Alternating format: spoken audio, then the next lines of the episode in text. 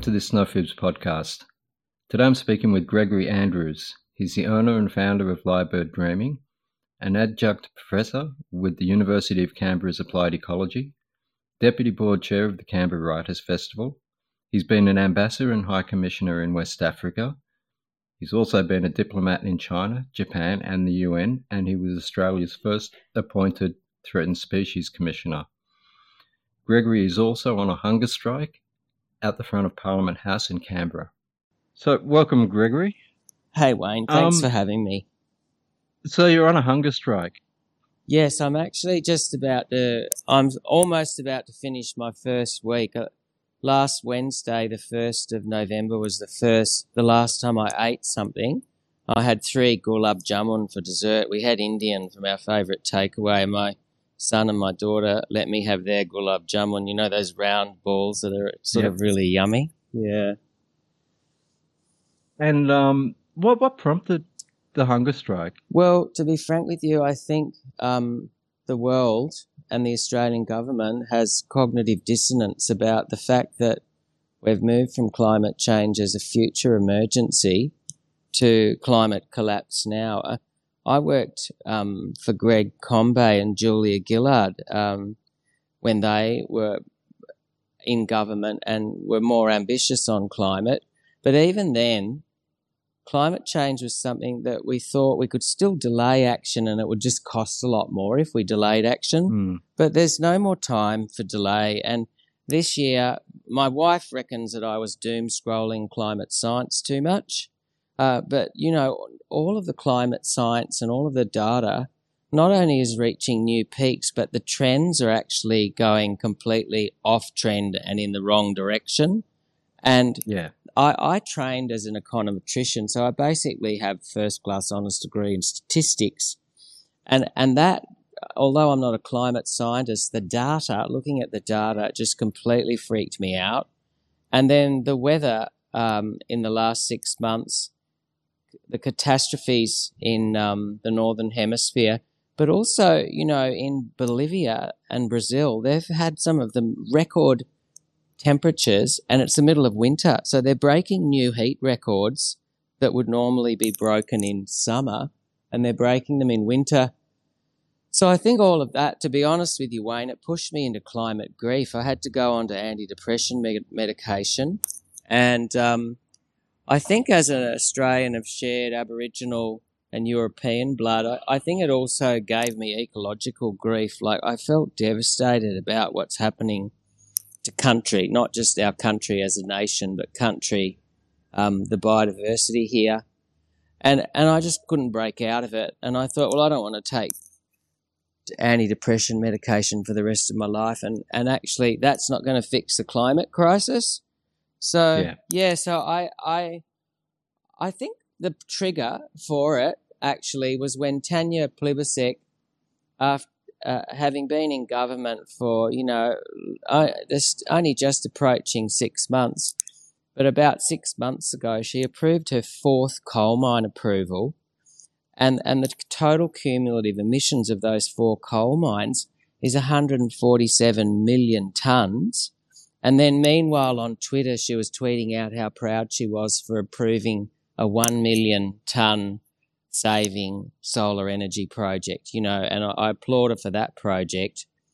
But you can't actually brag about climate action uh, when you approve a million tonnes reduction and approve 147 million tonne increase. And, and yeah. so that combined with the Gouldian finch habitat destruction in Darwin. I'm not sure if you're aware of that. It's not directly climate related, except that it is habit, habitat clearing. But um, the government approved, again, Minister Plibersek, who I think's a really nice lady, and I don't want to sound like I'm, you know, trash talking her, because um, I, I actually really admire her and Albanese for the voice, their, their determination on that, and we could get onto that later. But but she approved the Defence Housing Authority to destroy critically endangered Gouldian finch habitat for a housing estate. And mm-hmm. I think that was just the trigger. I thought, okay, I've been writing letters and tweeting, and I've worked in the government as an ambassador and a deputy climate negotiator to the UN. And as a threatened species commissioner, but um, I need to do something else. And I, I really admire people like Violet Coco, the people that are taking direct action. And I thought, oh, maybe I could glue myself to some government department or something. Hmm. But but Yeah. then I just thought, I don't know how I thought about the hunger strike. And my mum's 83, and I asked her, and I, but I said, Mum, I'm thinking of something, and I just want to warn you. I lied to her. I said, my doctor supports me on it as long as I follow her guidance, but my doctor doesn't. Someone lied to their mum. Wow. Yeah, yeah. My doctor doesn't support it because actually I've got a heart condition. But anyway, I, Yeah. and I'm going to do something, and I won't get arrested, but it'll be quite perceived by some people as radical. And she goes, "Are you going on a hunger strike?" And I said, "Yes." And she said, "Oh, Gandhi did. Gandhi did heaps of those."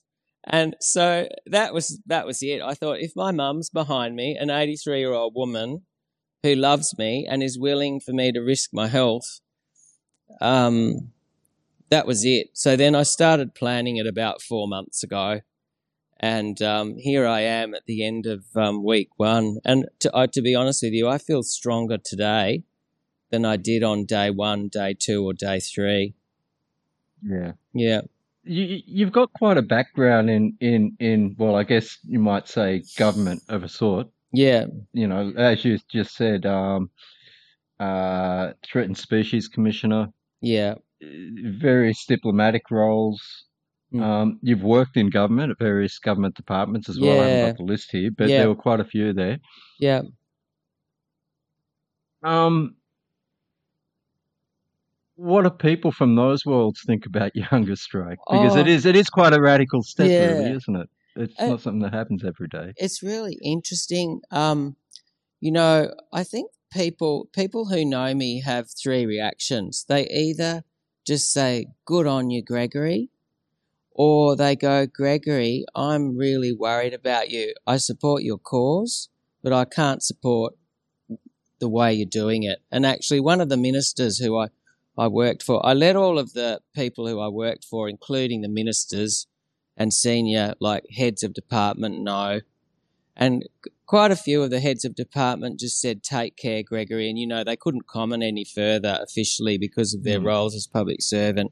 Um, one of the ministers who I work for and who I really respect, he he said, "Gregory, I respect what you're doing. I respect." He said, "Gregory, I respect your the cause and your intention, but I cannot condone what you're doing. You're a father, and he was cross with me. Um, but actually, and and then um, so basically, long answer because I'm a little bit kind of spacey. Uh, but basically, it's really interesting. You know, ahead of a head of a government agency in Canberra, a climate agency, came up two days ago and sat down with me for half an hour and gave me a hug and told me I was doing the right thing. Um, and then very senior people from the Department of um, Foreign Affairs and Trade have come up and um, given me a hug. And they can't really, you know, do a selfie because the Australian public's. Uh, unfortunately, actually, I respect that public servants need to be apolitical, but both, um, particularly Scott Morrison, but also Kevin Rudd, to be frank with you, they weaponised the Australian Public Service Act to gag public servants. Mm. And um, so the so um, and then a, a couple of the public servants who visited me yesterday um, said um, they were worried about my health. Uh, but but no one has actually none of those people in the public service who I know have criticised my action or the justification for what I'm doing. Uh, but also I know because I used to do it. They'll all be writing talking points to justify the current inadequate government policy. And I don't say that as a criticism of them. That's the unfortunately that's how job, the yeah. public service has evolved. The public service, particularly under Scott Morrison, and the robo debt inquiry really showed that where the public servants and that was a royal commission, you know, fully investigated, but it showed that the public service has just become like this obedient, um, not only kind of telling the government but it, what it wants to hear, but also trying to guess what the government wants and telling the government what it thinks the government wants. Yeah. So, so I know that there'll be a whole briefing chain in process where where public servants will be writing all these talking points for the minister, and like in case the prime minister gets asked by the Teals in Parliament next week, um, there'll there'll be a question time brief on it and all of that business. But actually, I the other day, a week and a half before the climate, before I started this climate hunger strike, I ran into Andrew Leigh, who's the Labor one of the mm-hmm. two Labor members of Parliament in Canberra, and I actually quite like him. He's a very decent, kind man, and I, I was asked to give a speech at a at a post referendum yes rally, and I was asked like a barbecue, and I was asked at the last minute, and it was pretty intense as an Aboriginal person to stand up in front of a hundred people and talk about the failure of the voice, and I, it was kind of quite tough, but I did it, and he was there, and so he came up afterwards and sat down next to me and was really kind and genuine and thanked me for doing that. And then I said, Andrew, I need to talk to you about climate change.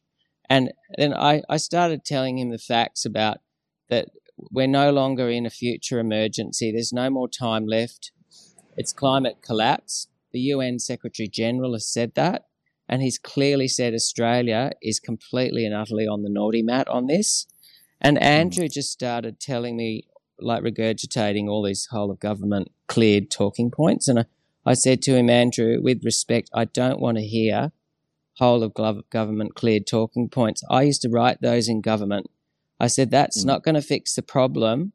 And it's just making me even more cross.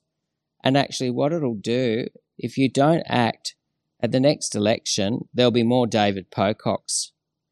You know? Oh, yeah. Yeah. And David Pocock was the mm. first politician to come down and see me. And he sat with me and he was really worried about me, but he was also, he admired me for what I was doing.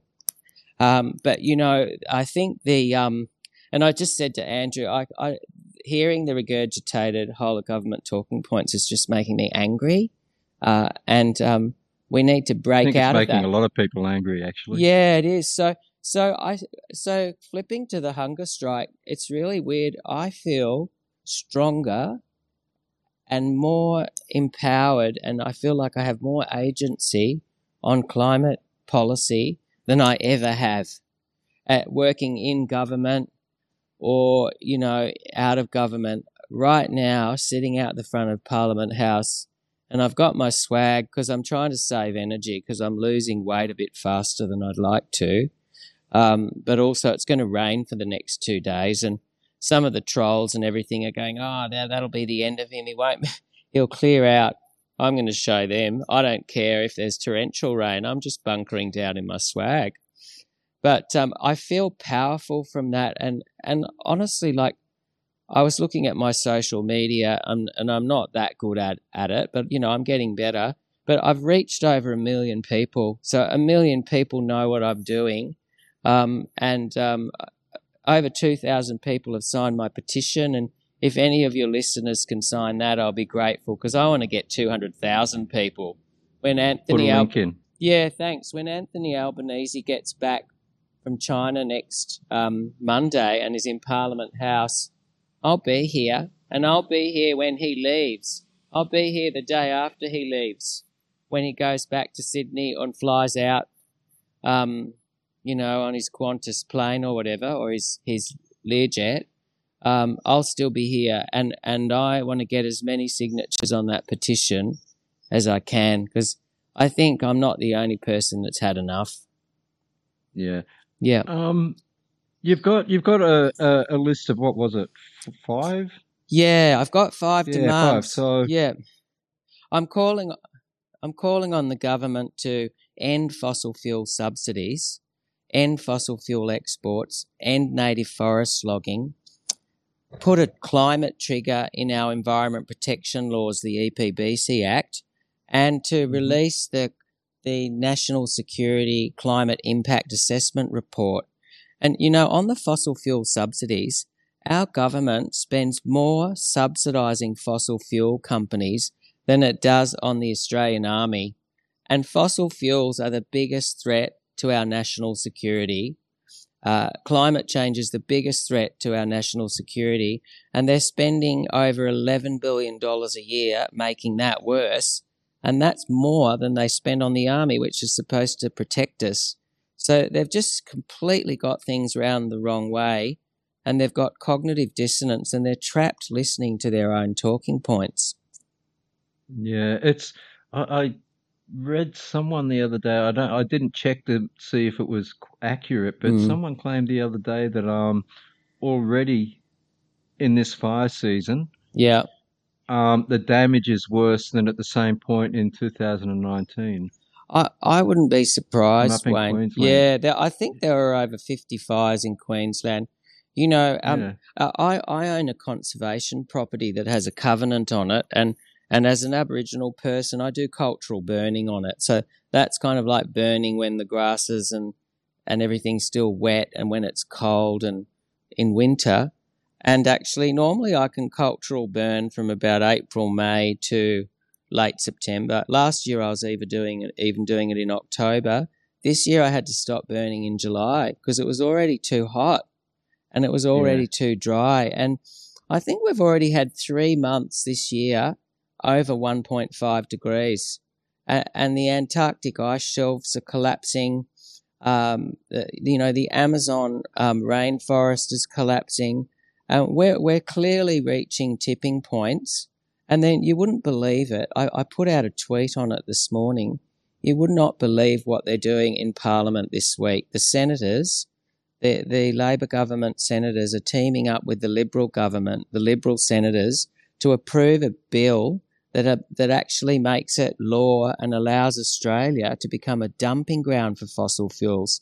So, what they're trying to do to justify um, continued fossil fuel exports is for um, for countries to actually send their CO2 emissions back to Australia and for us to pump them under the ground here.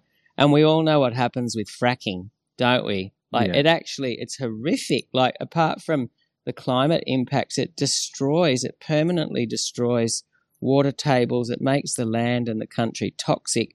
And that's what the Labor government is trying to push through today. And I, I think that's what uh why I'm just so devastated.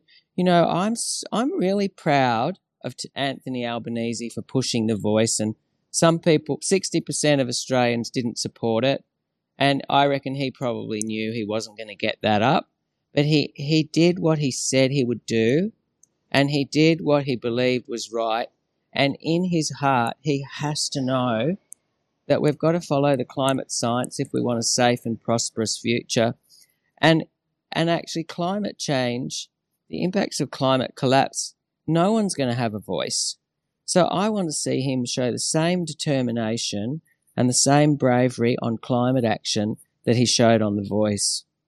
Yeah. Yeah. probably up against some of the same people, I would imagine, Yeah, with yeah. those two issues. I think you're Um, right. I, I th- sometimes when I'm sitting at Parliament House here and I look at it, I imagine that we should replace the Australian flag with the flag of Woodside Energy. Yeah. yeah. Yeah. I shouldn't laugh about that, but it's it's- true. yeah. Like they're, you know, Yeah. that's who they're listening to. Um, it sounds like it's a conspiracy theory, but it's true. Um, uh, Yeah. yeah, it's crazy. The, and the Beetaloo project in the Northern Territory has 1.4 million tons of emissions, and the climate scientists from the United Nations call it a climate bomb. You're you're talking about the you're you're planning um for this to sort of wind up, I guess, if we put it that way, during the next COP. Is that correct? I, I I'm not You planning. on the phone yesterday. Yeah, I, I'm not planning to finish it then, but I, I had to apply for a permit to protest, Yeah. and I actually should say I really, I really like the federal police. They're being really kind to me. They're they're making sure the cookers don't annoy me too much because some of the cookers keep driving past yelling out climate change is a hoax and driving big trucks and revving their engines and but um the, and the police have been getting water for my dog and all of that sort of stuff but and they let my wife stop where you're not supposed to stop to unload my swag because they know I'm weak but um I Mm. applied for my permit until the end of the COP because I kind of like I had low expectations of the government to act soon, Mm. and so my permit then I can reapply for another one. But I I, I thought if they haven't acted during the COP, then they're going to have to explain why the former deputy chief negotiator of Australia to the United Nations climate negotiations is actually half dead out the front of Parliament House. I, I, I know that sounds a bit of an exaggeration, but I, I've, I've been tracking my weight and I tried to put on as much weight as I could. And I was 80.1 kilos at the beginning, and I'm now down to 75.6. So if I keep losing weight at that rate, then I'll have lost a third of my body weight, which is when it'll start getting really dangerous. Um, by Yeah. the time the cop cops on, but but look, if they, if I don't at least hear from them or get some commitment, I'm going. I I've got nothing to lose. Three to six billion people are going to lose lose a safe place to live during my kid's lifetime, according to the IPCC report. So a third to a half of the planet's population will be dead or have to move somewhere else because of the heat. And um, so I've got my wife's support and I've got my children's support and my mum, and I'm going to keep going for as long as I can. You've had some visitors there. Uh, you you mentioned before you've had, but uh, I've noticed that you've just had people rocking up. I Yeah. uh, the other day there were scientists, I think. Yeah, I've had um I had Benjamin Schwessinger yesterday. He was the um he was the ACT scientist of the year last year. He came up with some some students from East Timor.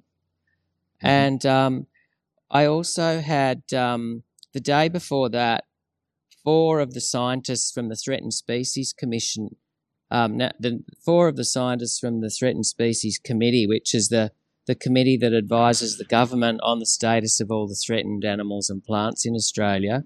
They're all like Australia's most prominent scientists, like Kingsley Dixon and um, Sarah Legge, and and so they they all came up. Um, it's quite extraordinary. Yesterday, um, a really nice man called Grant, who's like a minister from the Uniting Church, came. Um, and the day before that, the Dalai Lama's former representative um, to Australia, he came um, with a like a delegation of um, the, from the Tibetan community, and they said they're praying for me. Mhm. Um, and then there's like a young man who's the deputy head of the Victorian Youth Parliament, and um, lots of people just come up and they just say, "Good on you," and shake my hand or give me a high five. Um, people sit down and yarn with me. Um, actually, if anyone wants to come and join me, particularly next week, you know, even just for a few hours or a day, I would really welcome that Parliament's too. on. Yeah, exactly. What Parliament's Yeah, on? Yes. Because this week it's only the Senate. Next week it's the Senate and the House of Reps. So yeah, if anybody wants to come and join me, yesterday um, a, lady from the Bob Brown Foundation came, which really meant a lot to me because I really admire Bob Brown. Like I think there's very few Australians that have the integrity, the courage, and the compassion that he has. Um, but but often it's just like there was this elderly couple that came, rode their bikes, you know, over. Off, it's often just like the the um the more random people, and that really affirms to me that I'm doing the right thing, and that um I'm not alone. I might be the only person out the front of Parliament House, but Australians know that we all Australians want a safe planet, and it shouldn't be even a left or a right wing thing to say that we need to get emissions down to zero ASAP so that our kids have a future. But even me, I'm 55, so if I want to be alive in 2050, I still want to be alive in 2050, and I expect to be. But the science shows if emissions keep going up like they are, Canberra is going to be like Saudi Arabia while I'm still alive, let alone what it's going to be like when my children are, you know, in their 90s. yeah. It's um. Yeah. We're not on a good trajectory. No, we're not, which is why um, but getting back to that, like how I had depression, I'll tell you what, as soon as I started planning this, I realized I could wean myself off the depression tablets. So, like, I did that under my doctor's advice and supervision. Um, and I feel m- more mentally um, empowered and um, s- sort of happy than I ever have because I'm I'm doing something positive and Yeah. and I feel like I, I'm actually um, having an effect.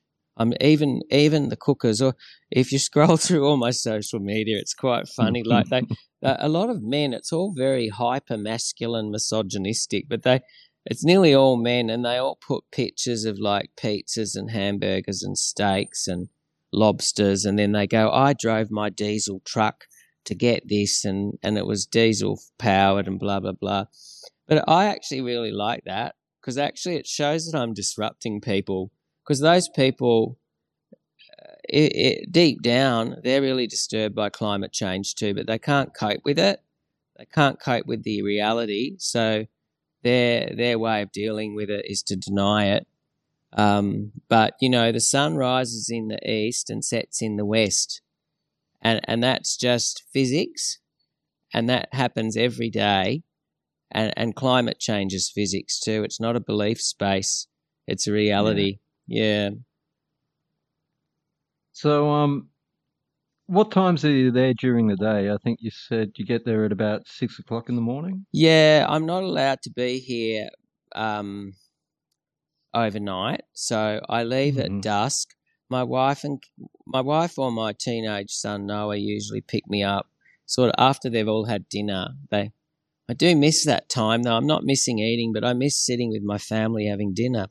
But they usually pick me up after dinner so that I don't have to see them all eating. And uh, Yes, it does, yeah, nice. yeah.